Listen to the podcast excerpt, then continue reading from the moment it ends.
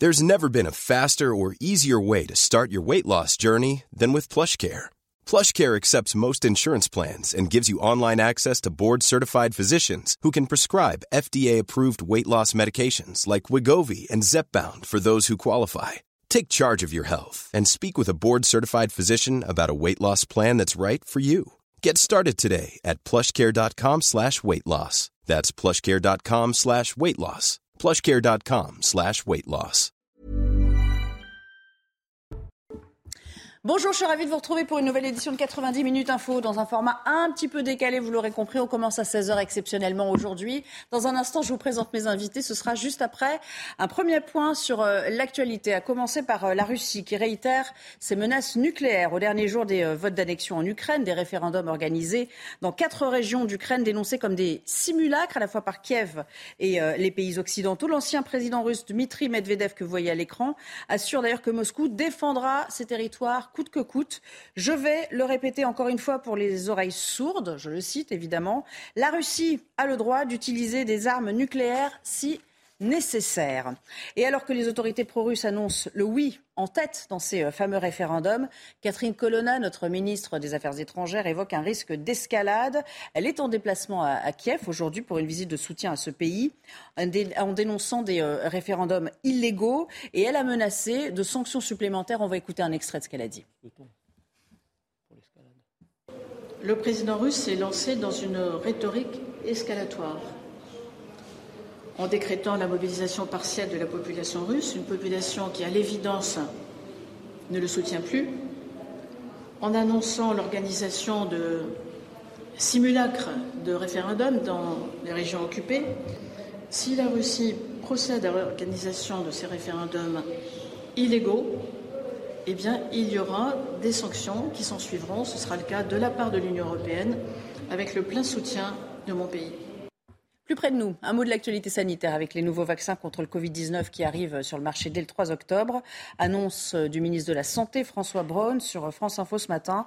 Euh, face à une reprise hein, de euh, circulation du virus, eh bien, cette campagne de vaccination va cibler désormais le variant Omicron, le plus récurrent.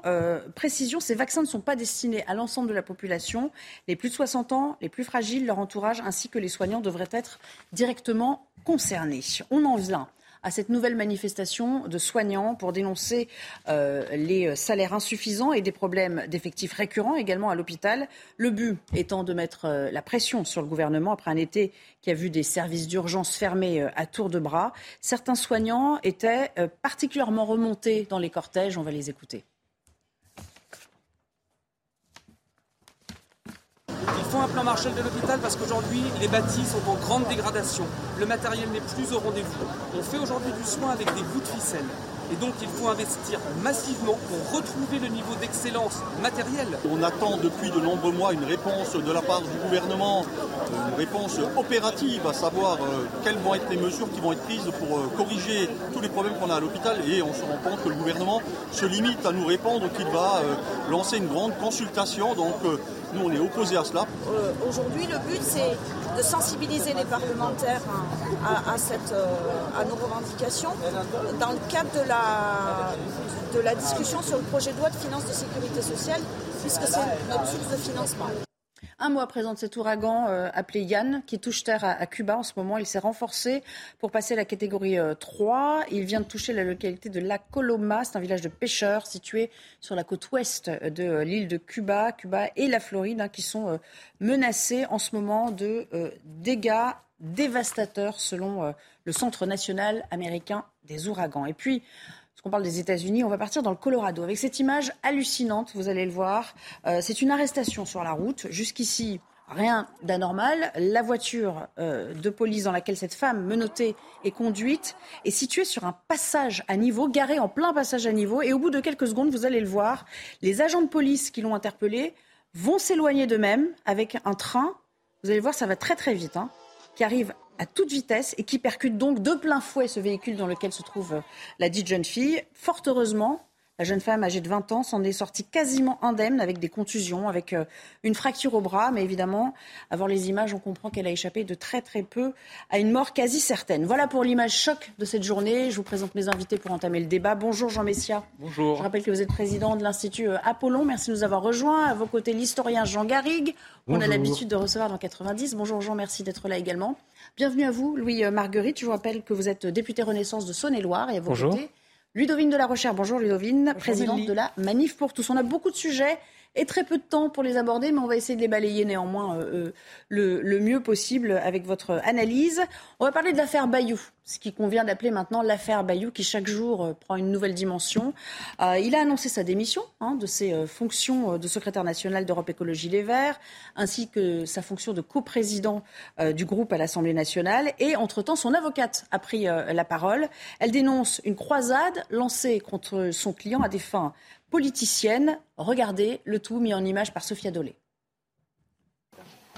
Par la voix de son avocate, Julien Bayou dénonce d'abord l'opacité de la procédure lancée par la cellule d'enquête sur les violences sexuelles et sexistes du parti Europe Écologie Les Verts. La cellule, autosaisie de l'affaire depuis le 30 juin dernier suite à un mail de l'ex-compagne du député, n'aurait à ce jour toujours pas auditionné Julien Bayou. À quatre reprises, Julien Bayou a demandé par écrit à être auditionné devant cette cellule ce qui lui a été purement et simplement refusé. Il est délibérément tenu dans l'ignorance des faits qui lui sont reprochés et des accusations portées à son encontre.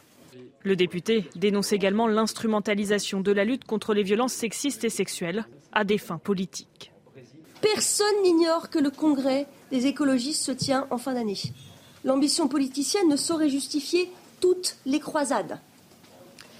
La vie privée ne peut être rendue publique que si elle recèle des comportements pénalement sanctionnés, sauf à prendre le risque de sombrer dans l'arbitraire.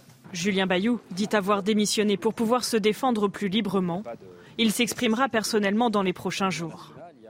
Ludovine de la Recherche, on a entendu les mots d'instrumentalisation, de euh, euh, croisade. On a l'impression quand même qu'on est en train de laver, de laver, un peu son linge sale euh, en famille sur la place publique pour le coup. Et au cœur de cette cabale, il y a bien sûr une certaine Sandrine Rousseau. Ça vous, tout cela vous met mal à l'aise?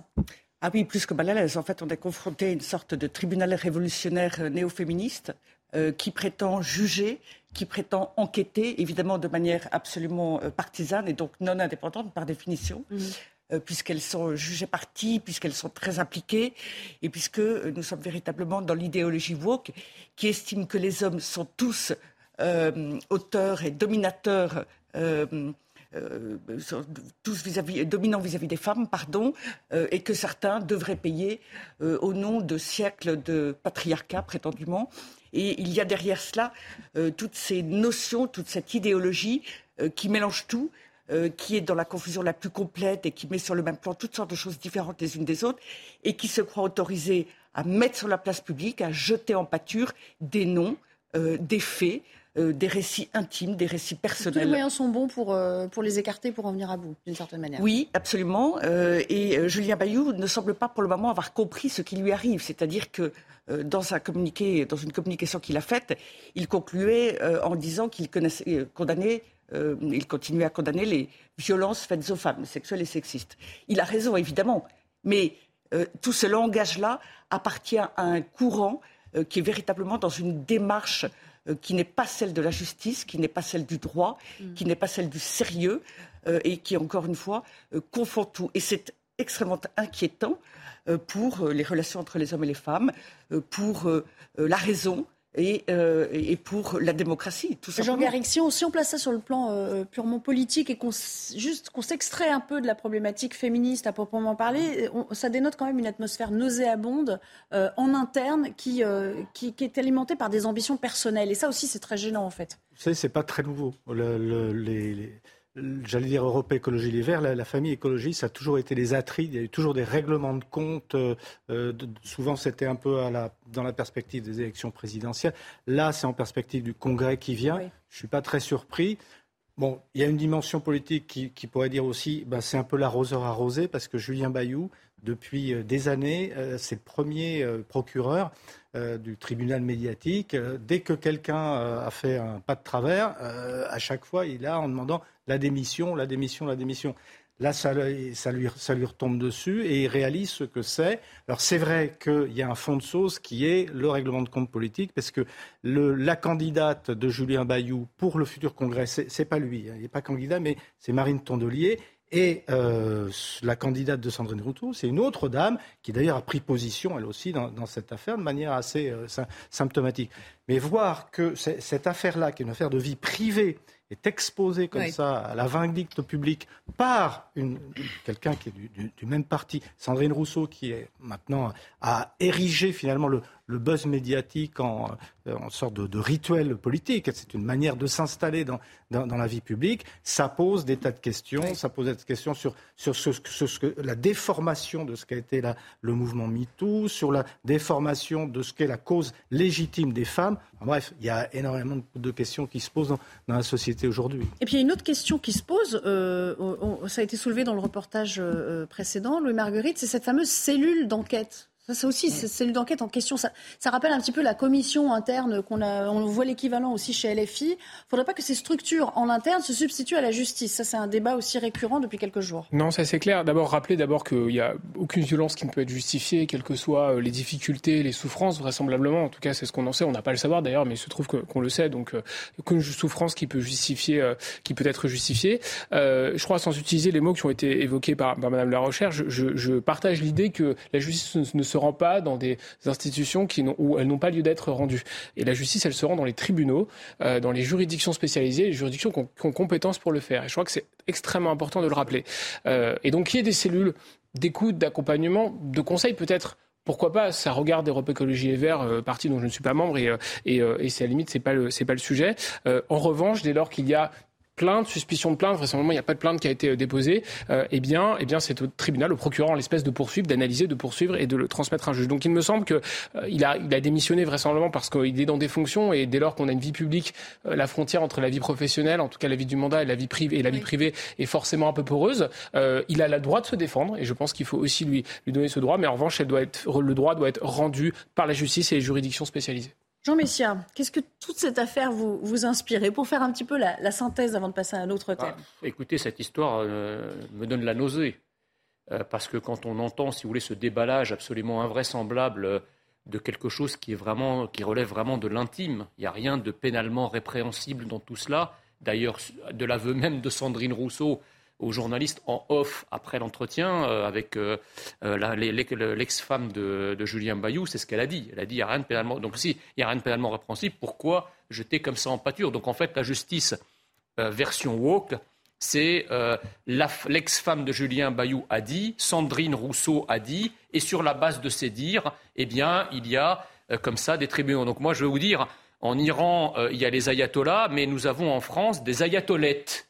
Euh, c'est-à-dire effectivement une espèce de dictature tyrannique euh, d'une parole qui n'est ni vérifiée, ni, euh, sur laquelle il n'y a pas d'enquête, sur laquelle il n'y a pas de décision juridique. Et ça, c'est extrêmement généreux. J'ajoute que c'est quand même assez extraordinaire de la part de ce mouvement, les écologistes et la, la gauche de manière générale, à inventer finalement des violences faites aux femmes qui, qui sont complètement fantasmagoriques quand les véritables violences massives faites aux femmes dans nos rues de la part de certaines populations, là, il y a un aveuglement et un silence total sur ces violences-là. Quand on vous parle que les, violences, les violences faites aux femmes de la part d'étrangers ou de personnes d'origine étrangère dans nos rues ont explosé dans plusieurs villes de France, d'ailleurs des villes administrées souvent par la gauche. Là, il y a un, un, une omerta absolue là-dessus, parce qu'en fait, les seules violences faites aux femmes, selon ce logiciel, ça ne peut être que des violences du oui, patriarcat blanc. Voilà. Mais juste, juste, en deux mots, je ne connais pas l'affaire Bayou, et à la limite, je suis d'accord avec vous, on n'a pas à en savoir, mais les violences faites aux femmes, c'est pas une vue de l'esprit, elles ont augmenté, et euh, les commissariats de police, c'est ce que vous avez dit, vous avez ah dit c'est une, une, vue de l'esprit. J'ai pas dit ça, j'ai dit, pas du tout minimiser les préférais le rappeler parce que c'était pas tellement ah clair non, dans pas votre propos. C'est pas ce que j'ai dit. J'ai dit là, en l'occurrence, dans l'affaire Bayou, euh, s'il y a une violence faite à, l'ex-compagne de, de, M. Bayou, il, lui il appartient à la justice d'en décider. en revanche, les vous avez déjà vu, entendu, vu un écologiste réagir lorsqu'un migrant, par exemple, les, trois Soudanais qui ont violé une, cette femme à Nantes il y a, il y a quelques jours. vous avez, vous avez, vous avez, vous avez entendu un écologiste réagir Même un membre de la NUPES réagir Jamais. Mais, mais je, je félicite les forces de police d'avoir mis la main sur les auteurs de ces On allait, on allait justement vous montrer les chiffres. Vraiment, en deux mots, parce que j'aimerais bien vous montrer les chiffres qu'on a Il existe bien des femmes qui sont victimes de diverses formes de violence. Alors on ne peut pas comparer euh, une, forme de harcèlement psychologique avec une gifle, avec euh, ce qu'on appelle aujourd'hui un féminicide. Ce sont des choses qui sont bien différentes et c'est pour ça que cette confusion permanente est très gênante. L'autre chose, c'est qu'il y a des violences, mais nous ne sommes pas, il est faux de dire euh, que nous sommes dans un pays euh, qui est structurellement et qui serait de manière systémique euh, violent à l'égard des femmes. Et c'est cela le problème du wokisme que j'évoquais, et c'est cela le problème que nous avons avec son Alors j'aimerais qu'on ses collègues. communique ces, fameuses, euh, ces fameux chiffres. On a un petit peu de recul maintenant sur les récurrences de violences sexuelles et d'atteintes à l'intégrité physique.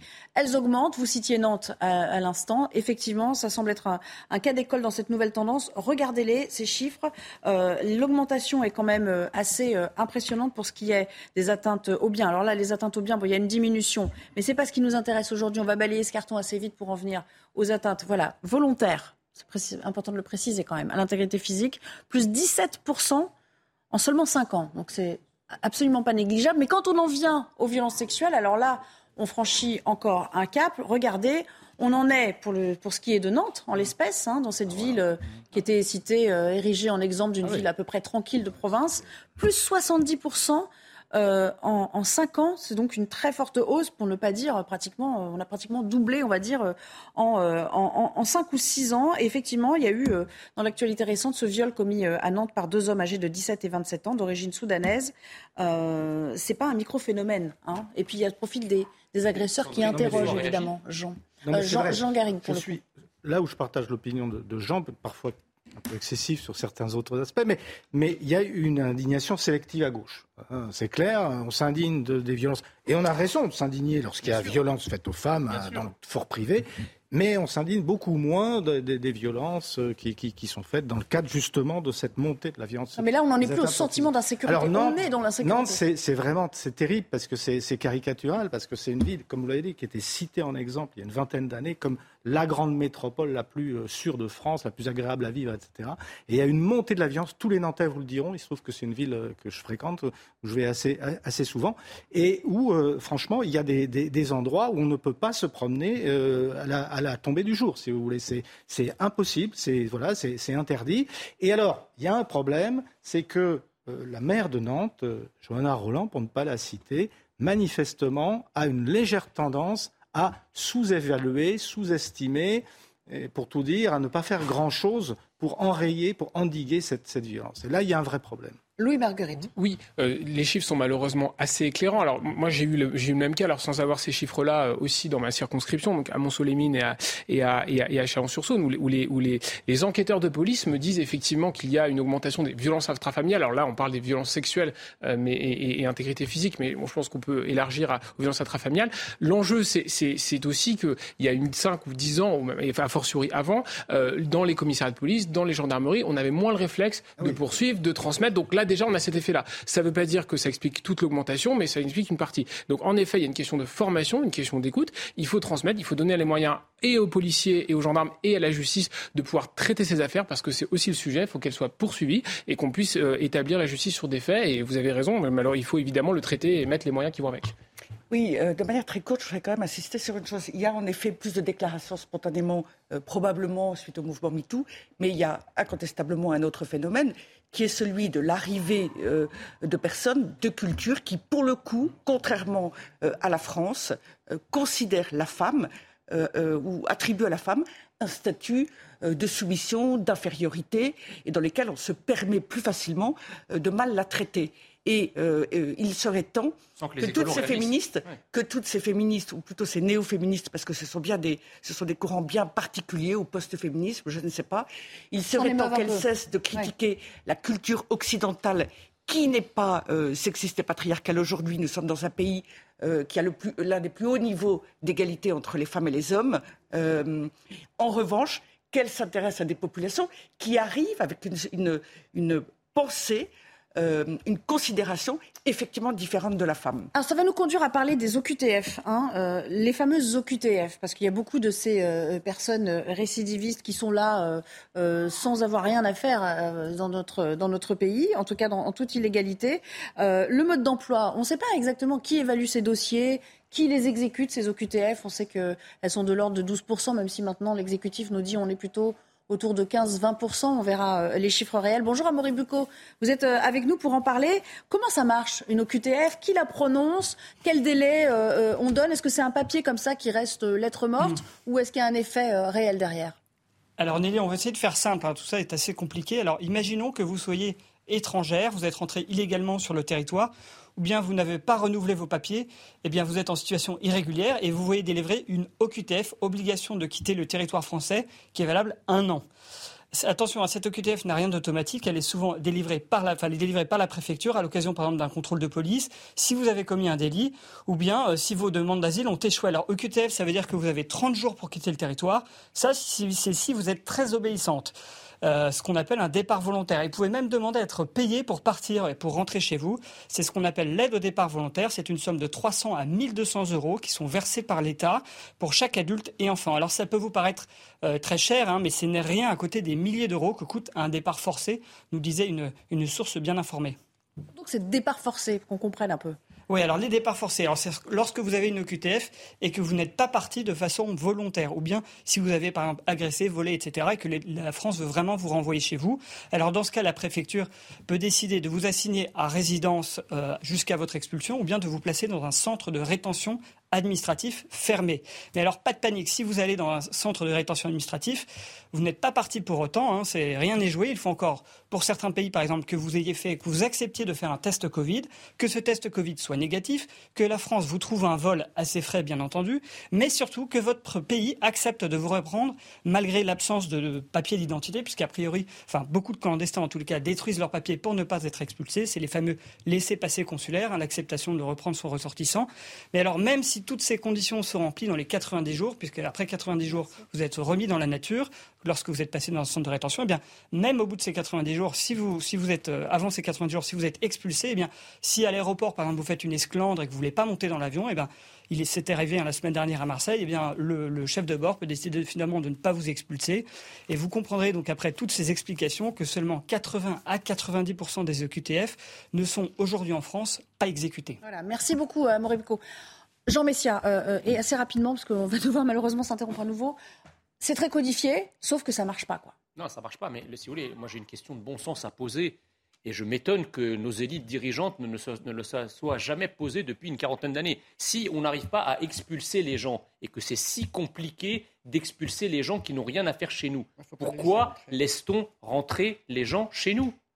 Pourquoi ne freine-t-on pas une immigration alors même que nous sommes dans l'incapacité, lorsque par exemple des gens sont déboutés de leur demande d'asile, on sait très bien qu'ils restent chez nous. Pourquoi ne fait-on pas en sorte, comme vient de le faire l'Angleterre il y a quelques semaines, pourquoi ne fait-on pas en sorte que les gens déposent leur demande d'asile à l'extérieur de notre territoire? Schengen. Ça, bah, ça c'est Schengen? Mais non, pas, mais non. Pardon, attendez. Ça c'est la première chose. Et la deuxième chose, je ne crains, si vous voulez, que cette, cette problématique va s'accentuer encore, parce que qu'est-ce qui est en train de se mettre en place et qu'est-ce qu'Emmanuel Macron, président de la République, est en train de mettre en place? Il est en train de mettre en place sournoisement un accord avec les pays d'origine en disant vous reprenez vos clandestins délinquants et criminels et nous allons fermer les yeux sur le reste des clandestins qui pourront débarquer tranquillement chez nous. Voilà le deal qui est en train de se mettre en place et, que et dont personne ne parle. Donc non seulement on ne va pas résoudre le problème, mais il va s'aggraver. Alors Marguerite pour la défense, c'est très vite. Il a, il a évidemment pas dit ça. Euh, mais c'est ce que Non, non, il n'a pas dit ça. donc, donc il a dit effectivement qu'on devait lutter contre l'immigration clandestine. Et il a demandé en particulier à l'Algérie, mais un certain nombre de pays tiers qui effectivement ne reprennent pas leurs ressortissants et interroger des préfectures, des directeurs de cabinet de préfets, des secrétaires généraux. Ils vous diront que les consulats effectivement refusent d'être pris, voire ne les reconnaissent pas du tout. Donc le sujet fait, et c'est bien ce que Gérald Darmanin essaie de faire, c'est d'augmenter le taux d'exécution des OQTF, donc c'est ce qui a été expliqué dans, dans le reportage, euh, c'est en train d'augmenter. Et voilà, d'une part, on passe de 12 à 14. Une réduction du délai entre la décision d'être débouté ou pas du droit d'asile et l'expulsion D'accord, vous êtes d'accord qu'en l'espèce, ça va s'arrêter là Mais c'est pas satisfaisant. Mais on devrait être à 100%. Enfin, je veux dire, c'est pas satisfaisant, mais il faut qu'on progresse en la matière, c'est certain. Merci. Allez, on ne peut pas se réjouir que ce soit qu'à 15 ou 20% et qu'on augmente de 5%. C'est pas ce que j'ai dit. Euh, on va s'interrompre un petit moment et puis on parlera de la conférence des euh, avec Emmanuel Macron qui a rencontré euh, les ecclésiastes ce matin. Il y a beaucoup de sujets qui étaient sur la table. À tout de suite.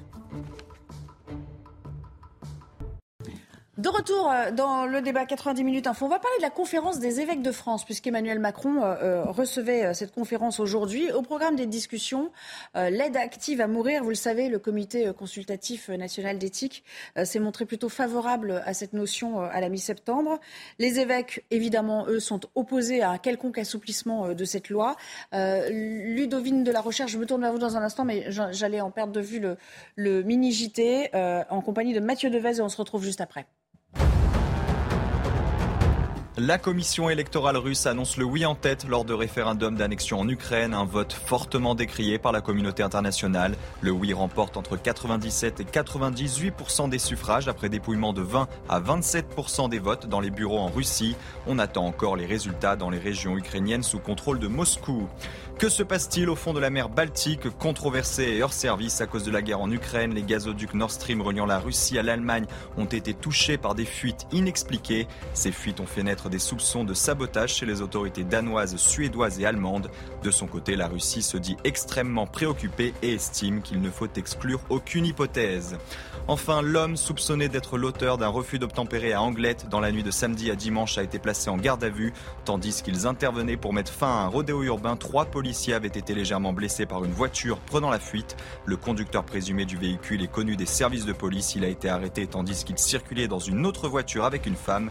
Tous deux ont été placés en garde à vue petit faux départ sur euh, la conférence des évêques. On, va euh, en reparler avec vous, Ludovine de la Rochère. On sait que les évêques sont euh, opposés donc à un assouplissement de la loi sur l'aide active à, mourir. C'est un sujet sensible, évidemment. Comment peut-on aujourd'hui dans notre pays réconcilier tous les points de vue, sachant quand même que certes les ecclésiastes sont dans leur rôle, mais la société, elle, elle évolue sur ces questions alors, il faut savoir qu'il faut être très précis. Il y a déjà eu deux lois qui concernent la fin de vie, la loi Leonetti, puis la loi Claes-Leonetti elles ont, euh, euh, dès la première a été interdit euh, l'acharnement thérapeutique et a été rendu possible le fait de soulager les souffrances en sédatant éventuellement et quitte à donner la mort. Mais l'intention est bien de soulager des souffrances, ce qui en termes de solidarité et de mission des médecins a tout de même un sens capital. Cette fois-ci, il y avait eu donc une deuxième tentative qui a donné la loi Claes-Leonetti, qui est allée un petit peu plus loin. et je dirais même à la limite de la ligne rouge. Là, cette fois-ci, il s'agit de pouvoir donner la mort ou se donner la mort avec une assistante, assistance pardon, quand on est même en bonne santé. Il ne s'agit plus de fin de vie. C'est cela la particularité. Alors vous avez raison, les évêques euh, et je pense euh, les représentants de toutes les religions y sont opposés, mais il y a aussi une très large opposition du corps médical et il y a par ailleurs dans l'opinion publique, il faut bien le, voir une méconnaissance du sujet, parce que la communication des militants, qui sont en fait peu nombreux, consiste à dire si vous souffrez atrocement, est-ce que vous ne préférez pas qu'on vous euthanasie ou pouvoir vous euh, suicider avec de l'aide? Mais la question, elle est absolument fausse. Ce n'est pas du tout comme cela. Euh, que la question se pose dans les faits et dans la réalité. Chacun pourrait être maître de son destin, de choisir de mettre, de Exactement, ce qu'ils appellent euh, choisir sa mort. Et même, ils osent dire, c'est ce qu'a fait Emmanuel Macron, qu'il s'agirait euh, d'un acte et d'une loi qui serait votée par amour. C'est absolument invraisemblable et c'est la version complète des valeurs et euh, de la conception de la vie. Précisément, Jean Garrigue, euh, il faut faire attention avec ces questions d'éthique, ne pas se tromper de, questions en la matière. Oui, ce sont des questions extrêmement délicates parce qu'elles font appel à l'intime, aux, convictions intimes de chacun. je comprends, les évêques sont dans leur rôle. Euh, la préservation à tout prix de, la vie. Euh, les médecins aussi, le serment d'Hippocrate, euh, tout ça, on, peut très bien Mais elle nous dit qu'ils sont très partagés, les médecins. ils, sont, même en majorité opposés. opposés. Et, plus encore, c'est des soins palliatifs. Je, peux l'entendre. La seule chose, et c'est un problème qui s'était posé d'ailleurs du temps de l'IVG pour, pour Simone Veil. Simone Veil, elle constatait que beaucoup de femmes allaient se faire avorter à l'étranger ou par des faiseuses d'anges que ça provoquait des, voilà, que les, conséquences étaient néfastes. Là aussi, il y a un petit phénomène de, cet ordre-là. Voilà. Enfin, quand il s'agit de mourir, de toute façon, il n'y a pas de problème de mauvaise santé oui, mais... de conséquences ensuite. Non, ce que je veux dire, c'est que vous avez un certain nombre de femmes qui vont, qui choisissent de mourir, ou d'hommes d'ailleurs, qui choisissent de mourir à l'étranger, où, la, la législation est différente. Moi, je pense, moi, je, non, mais je pense à, ces personnes. Je veux dire que dans la mesure où il y a une demande sociale, alors quelle qu'elle soit, il faut l'évaluer, la quantifier, etc. Dans la mesure où la population française y serait majoritairement favorable, peut-être faut-il réfléchir à un référendum sur une question de ce type, une question éthique qui fait appel, je répète, au fort intérieur de chacun eh bien, euh, moi, je, pense que ça mérite au moins discussion. Jean, Jean Messia, est-ce qu'il faut aller, est-ce qu'il y, aura de toute façon une évolution inéluctable ou est-ce qu'on doit s'en tenir, un peu comme le préconise euh, Ludovine de la Rochère, à, la législation existante qui, au fond, va très bien comme ça? Je suis d'accord avec ce que dit Ludovine de la Rochère. Il faut s'en tenir à la législation existante parce que vous savez, le problème du, droit à mourir dans la dignité, ça ne doit pas être sous les phares avenants d'une terminologie euh, un peu consensuelle ça ne doit pas cacher finalement le droit au suicide. Parce que les gens ont droit de se suicider eux-mêmes, puisqu'ils sont maîtres de leur vie. On peut pas, euh, il faut l'en empêcher quand on le peut, mais bon, chacun est libre euh, de, choisir sa vie et sa mort. Mais il ne faudrait pas que la société, comme cette euh, dame qui, justement, qu'on avait vu il y a quelques semaines, qui disait qu'elle partait en Suisse parce qu'elle souffrait, elle, avait, elle était dans un état psychologique un, peu, voilà, un peu fatigué, et elle, elle voulait effectivement que la médecine l'aide l'accompagne dans une forme de suicide assisté alors qu'elle n'avait pas de problème de santé.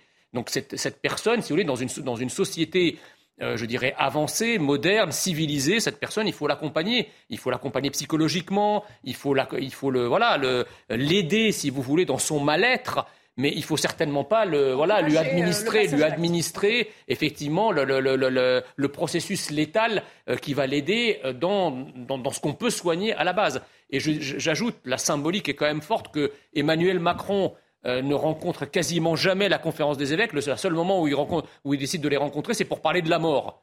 C'est tout un symbole. Moi, c'est annuel. Ce sont des questions très philosophiques. Vous vous situez où, vous, dans ce débat euh, D'abord, vous avez vraiment un problème avec Emmanuel Macron, parce que je ne sais pas pourquoi vous le citez. Euh, ah, j'ai un problème avec Emmanuel Macron, oui. oui, oui. Ah, non, mais lui qui les rencontré, non D'abord, non, mais d'abord, la tête au roi. D'abord, l'Église, pardon, je vais juste parce que c'est une question qui m'est posée. D'abord, l'Église catholique est dans son rôle. C'est la conférence des évêques de France qui représente l'Église catholique en France et qui, joue son rôle, exprime une position qui est celle d'ailleurs qui, est. Oui, mais ça ne nous empêche pas d'en parler. Non, mais absolument. Mais d'ailleurs, il y a une commission et une commission. Il y a un besoin de débat. C'est évident. C'est un débat qu'on a. Emmanuel Macron a déjà décidé. Hein. Je suis pas sûr. Ça, je suis pas sûr. Il a dit qu'il l'a annoncé. En tout cas, en tout, mais il consulte. Le projet de loi est déjà écrit. Vous le savez.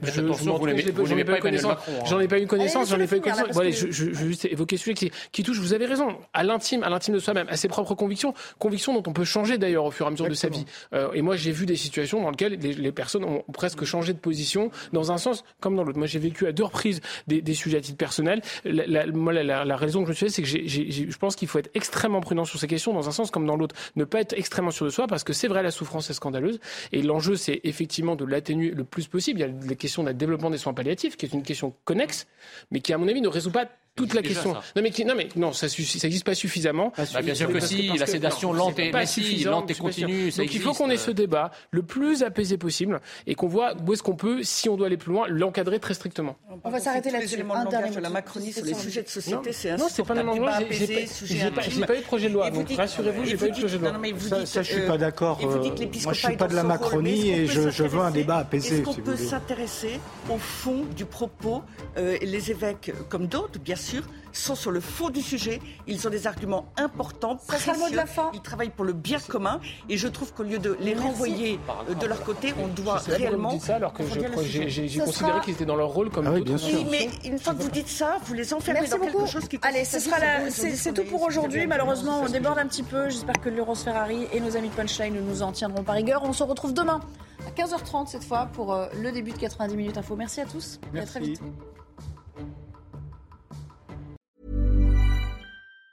Planning for your next trip? Elevate your travel style with Quince. Quince has all the jet setting essentials you'll want for your next getaway, like European linen, premium luggage options, buttery soft Italian leather bags, and so much more. And it's all priced at 50 to 80% less than similar brands. Plus, Quince only works with factories that use safe and ethical manufacturing practices. Pack your bags with high-quality essentials you'll be wearing for vacations to come with Quince. Go to quince.com slash trip for free shipping and 365-day returns.